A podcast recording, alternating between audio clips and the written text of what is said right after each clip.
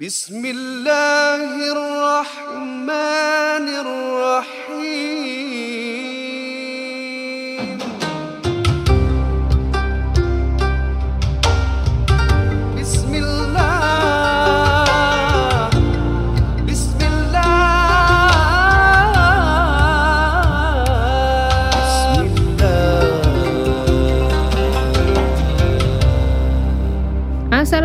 Warahmatullahi taala wabarakatuh. Waalaikumsalam warahmatullahi Apa taala khabar wabarakatuh. semua? Iza apa khabar? Baik, alhamdulillah. Mudah-mudahan ustazah sihat eh. Sihat. Sorry lah Iza pula. Ustazah Iza apa khabar? It's okay Ustazah Kalsum dia lebih berusia daripada saya.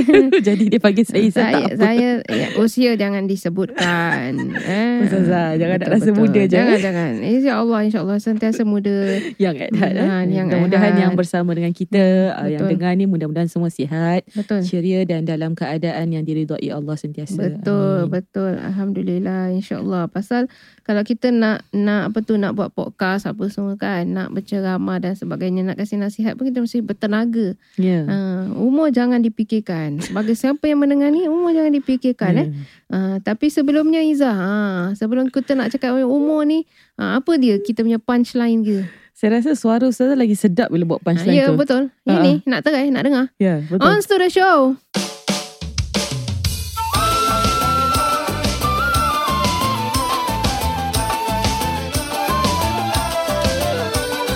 Jangan segan dan malu, marilah mendengar NGU.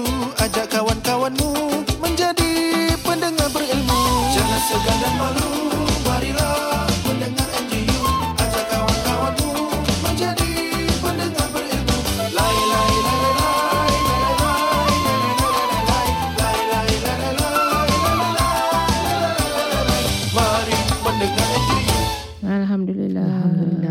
Alhamdulillah. Sebelum tu Izzah, Hmm. Ha, Kita dah banyak kali tahu ke udara ni kita uh, dah tiga kali eh uh, kita berudara bersama dalam episod yang baru ni. Okey, Okay, betul. kita kita nak jugalah ingatkan semua bahawa NJU ada mengeluarkan sabun harian nah, dengan kuasa bukan kuasa tiga tapi kuasa daun bidara. Masya Allah. okay, nanti Izzah pun boleh support kita pun insyaAllah Ya, akan boleh. support.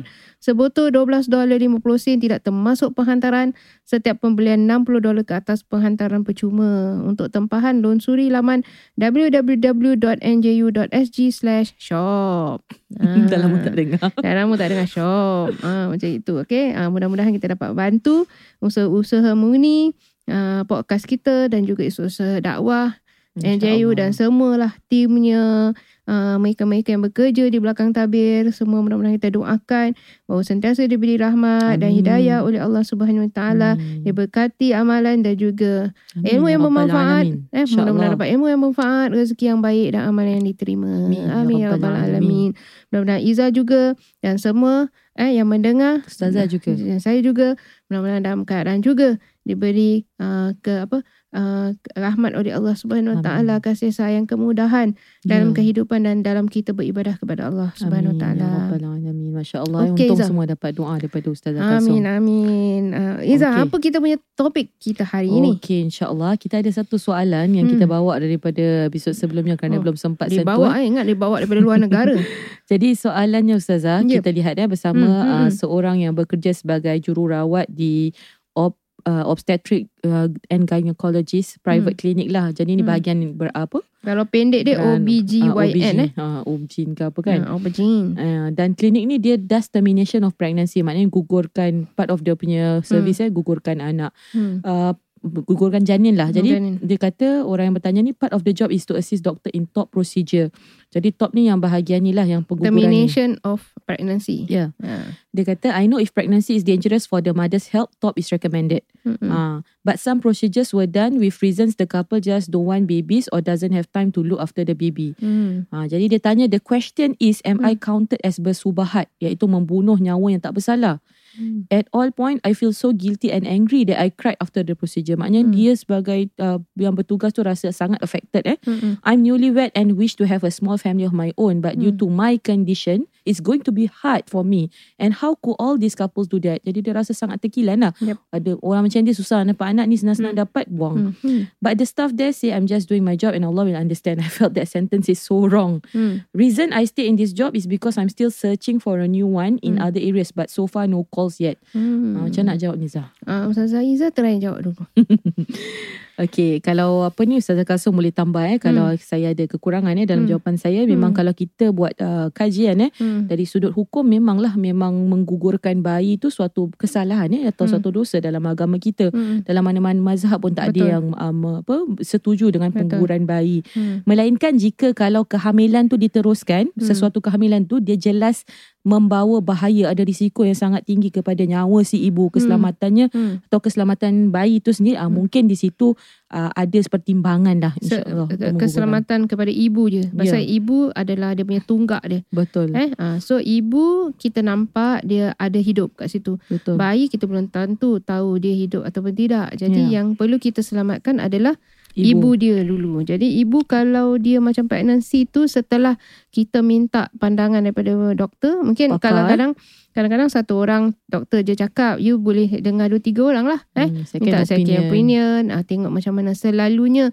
doktor tu bila dalam pengalaman saya kalau satu doktor tu dah cakap macam gitu, yang lain pun akan bersetuju juga. Hmm. Dan saya pernah dalam keadaan macam gitu, Allah. uh, bayi tu uh, dia membesar uh, uh, apa tu air tu membesar dalam badan dia. So kepa- dalam kepala dia. So kepala besar gitu. Allah. Membesar membesar membesar. Dan doktor takut satu masa dia burst. Innalillah. Uh, dia burst dalam dalam perut kan. Tapi ternyata uh, dia mati kat dalam perut dia. Uh, Allah. jadi ibu tu ini first first pregnancy dia setelah Allah. lama dia nak cuba. Uh, Kesian. tapi Allah. uh, diberi ketabahan uh, eh. ya betul. Kemudian uh, dia jumpa saya, jumpa pakar juga saya hantar pergi saya recommendkan beberapa pakar untuk dia minta second and third opinion tapi ternyata sama juga. Maka um, mereka kalau boleh nak nak supaya jangan sampai dia burst lah eh benda tu jangan burst. Tapi ternyata mati uh, kemudian uh, itulah dikeluarkan.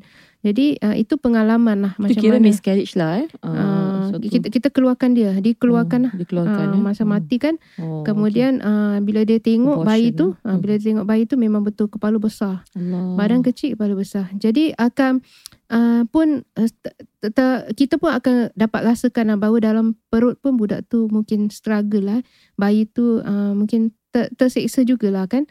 Pasal tidak balance kan benda air masuk kat dalam kepala dia. Hmm. So bila nampak dekat uh, tu uh, dekat apa mon- monitor tu eh Ultrasound, ultrasound tu eh. bila scan nampaklah lebih besar daripada badan. Allah. Jadi uh, kemudian uh, kita kita kasih sokongan lah, sokongan moral, uh, fikirkan kebaikan itu sudah takdir. Jadi kita kena kasih support lah. Eh. Hmm.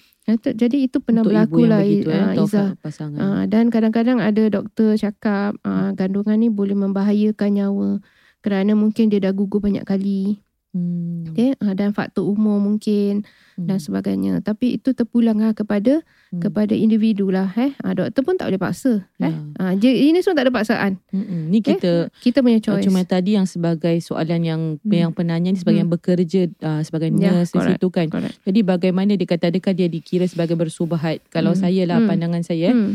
ini balik kepada yang bertanya tadi tu sendiri Hmm. dia rasa macam mana? Hmm. Dia sendiri rasa tak selesa dengan pekerjaan ni dan dia Hmm. rasa mengganggu sangat perasaan Hmm, dia kan. hmm, hmm. Jadi kalau dia teruskan dengan pekerjaan ni dia boleh rasa selesa dan aman tak dalam hidup dia, Hmm, hati hmm. dia sendirilah. Betul. Jadi di situ saya rasa dia sebagai individu dah boleh buat keputusan. Hmm, hmm, hmm. Maksudnya lah terserah pada keempunya diri Betul. apa kekuatan rasa hati dia tu kan. Hmm. Hmm. Kadang insting kita boleh uh, tentukan. Hmm. Apa pun uh, patut tak dia terus quit dia punya job. Tadi dia katakan dia kata dia stay Hmm. dulu pasal dia tengah Dia- cari kan pekerjaan dia, lain. Uh, sebenarnya kalau dia belum dia tak tanya kita pun uh, dalam agama hadis Nabi ada sebut uh, kan kalau kita nak minta fatwa pun kita boleh minta fatwa dalam diri kita sendiri.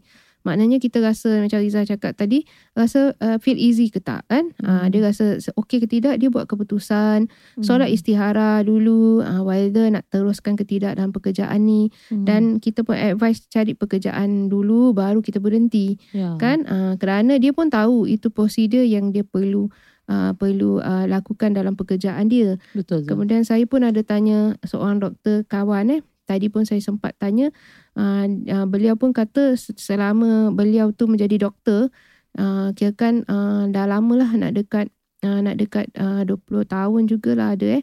Uh, dia tak pernah buat top pun eh, uh, termination of pregnancy kerana kata setiap doktor tu mempunyai pilihan uh, untuk oh. nak berbuat ataupun tidak dan uh, mereka yang bekerja dalam bidang ini pun siapa-siapa pun boleh ada pilihan untuk melakukannya ataupun tidak.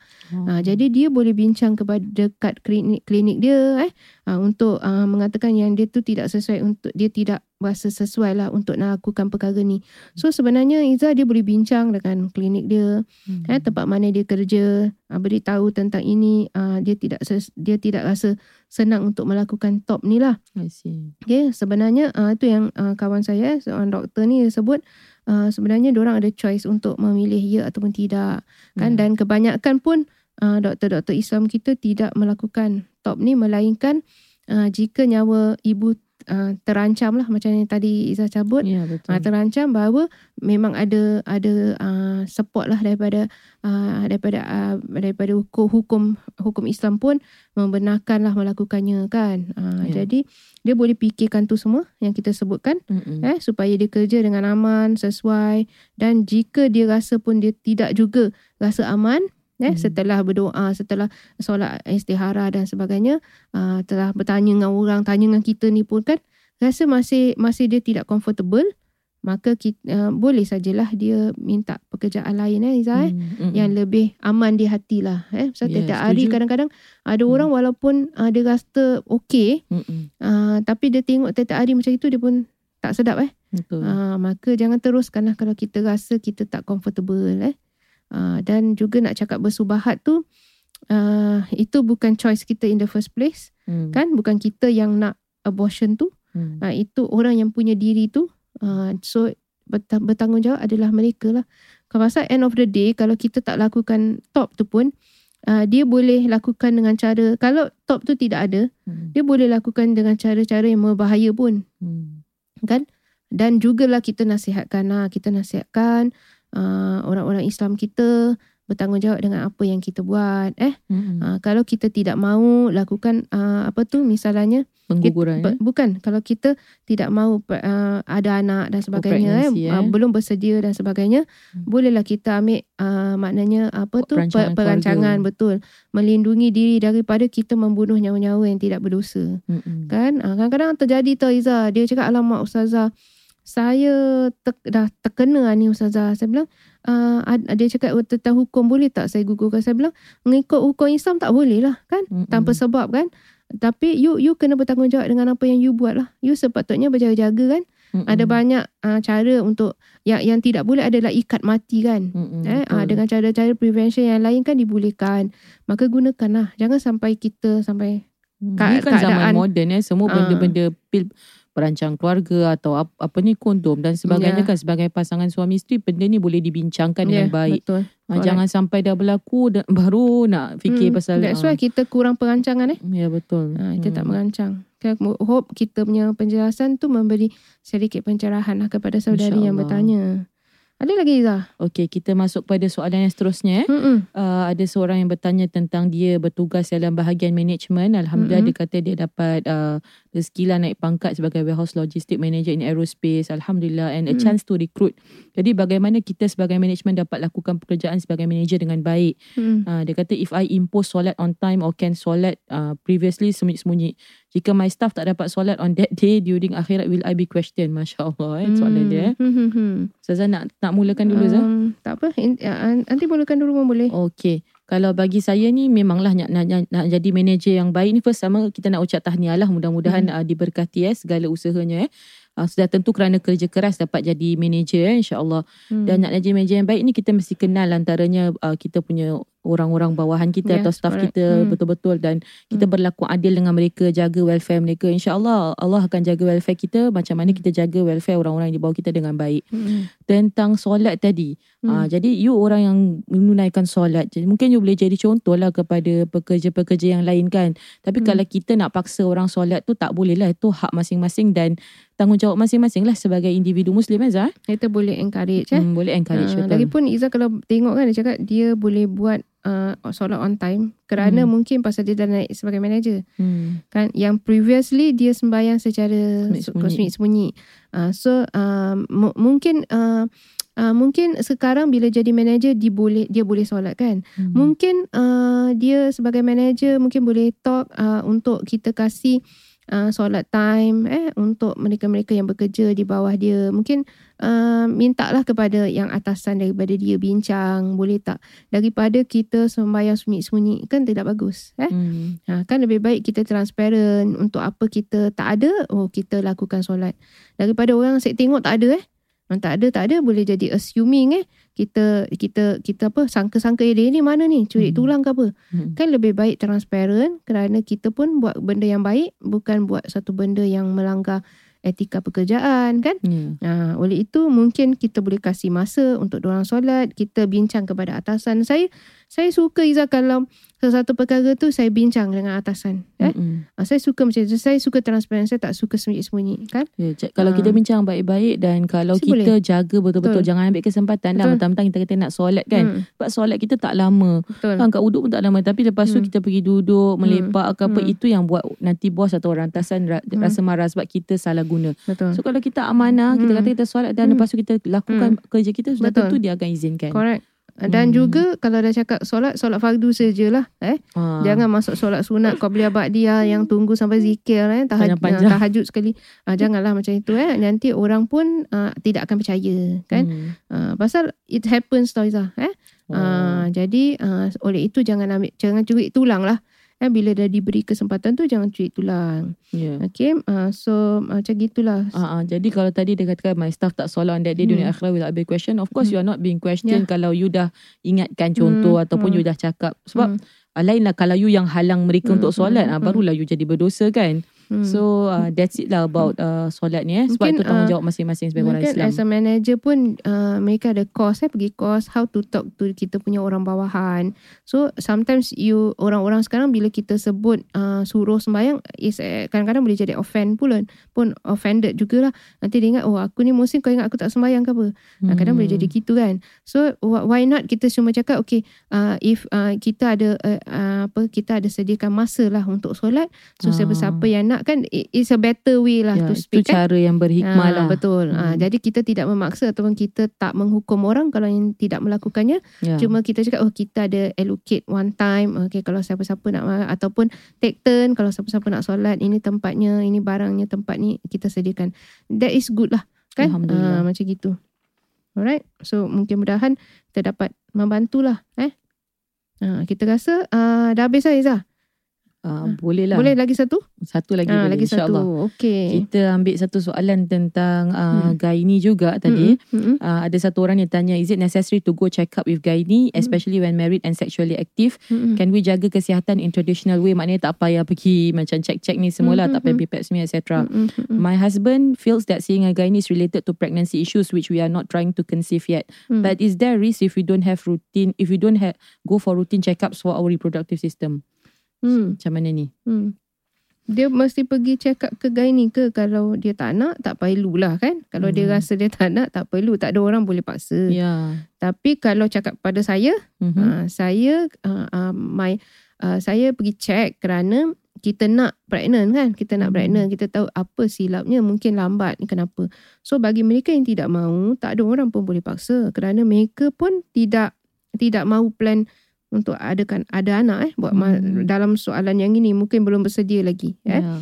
dan juga uh, pap smear misalnya kalau uh, Iza ada check semua kan tentang Mm-mm. tu apa uh, dapatan daripada Iza Okay, apa yang saya sempat check lah eh tentang saya pergi dekat healthhub.sg Mm-mm. yang Singapore punya bahagian ni lah kan. Mm. Jadi website tu kata they stated yang cervical cancer eh pang, uh, Hmm. cancer pangkal pangkal, rahim, eh betul eh Hmm. uh, iaitu bara pangkal rahim ni Mm-mm. dia ranks among the top 10 cancer ya antara 10 kanser Hmm. yang teratas bagi Mm-mm. wanita di Singapura dan dia kata it's preventable through regular cervical screening kalau Mm-mm. selalu apa ni melalui uh, this uh, apa check, check up up yang ni, regular. uh, dia Hmm. boleh di, dielakkan. Ya, correct. So bagi saya lah. Jadi kalau you uh, nak you want to be sure uh, Hmm. tentang you punya reproductive health, Hmm. you nak rasa tenang minda you sebab you dah Mm-mm. check you tahu insyaallah you negatif kan. Mm-mm. Jadi sebaiknya buatlah. Ya, betul. Memang kita bukan doktor tapi ini bagi saya nasihat Hmm. sebagai seorang wanita Muslimah. kepada wanita Hmm, yang ya, lain lah. correct. Ha, sebab kalau saya sendiri saya akan buat Ya. uh, benda tu. Lagipun Saya, cervical mm. screening dia dia tak semestinya untuk orang yang uh, dah bers, apa ni macam dah tadi kan saya katakan ada anak kan. Nak, dia as long as Hmm. orang tu sexually active Hmm. uh, is good to go for that uh, cervical screening dan dia Hmm. bukan setiap tahun dia cervical screening tak silap saya 3 tahun sekali. Hmm. Uh, so okay lah tu. Hmm. Uh, tu, kita tu, pap tu yang saya tahulah. setiap tahun. Uh, pap smear lain uh, kita uh, setelah melahirkan kita buat pap smear setiap tahun. Uh, jadi uh, untuk untuk uh, yelah untuk prevention lah kalau kita pasal kanser ni Izzah dia develop kita tak perasan. Okay? Uh, dan uh, bagi mereka yang bertanya ni dia tak ada kena mengena dengan nak ada anak. Kan? Hmm. Ha, itu untuk prevent dia. Pasal sakit pun lah. Misalnya kalau sakit, kita uh, uh, sakit yang kita nampak, kita dah sakit baru kita pergi jumpa doktor kan. Tapi kalau penyakit yang tak nampak, macam mana? Hmm. Ha, itu kena prevent. Hmm. Pasal orang nak ambil bara vaksin, lah, bara. Eh, Hmm. cancer lah kan? Uh, Hmm. cervical cancer. Ya. Dan uh, kanser pangkal rahim ni juga uh, bagi anak-anak yang uh, kalau anak saya yang menengah satu ni sudah digalakkan untuk pergi uh, untuk ambil vaksin dia oh. eh, injection uh, untuk mereka dalam umur begitu je.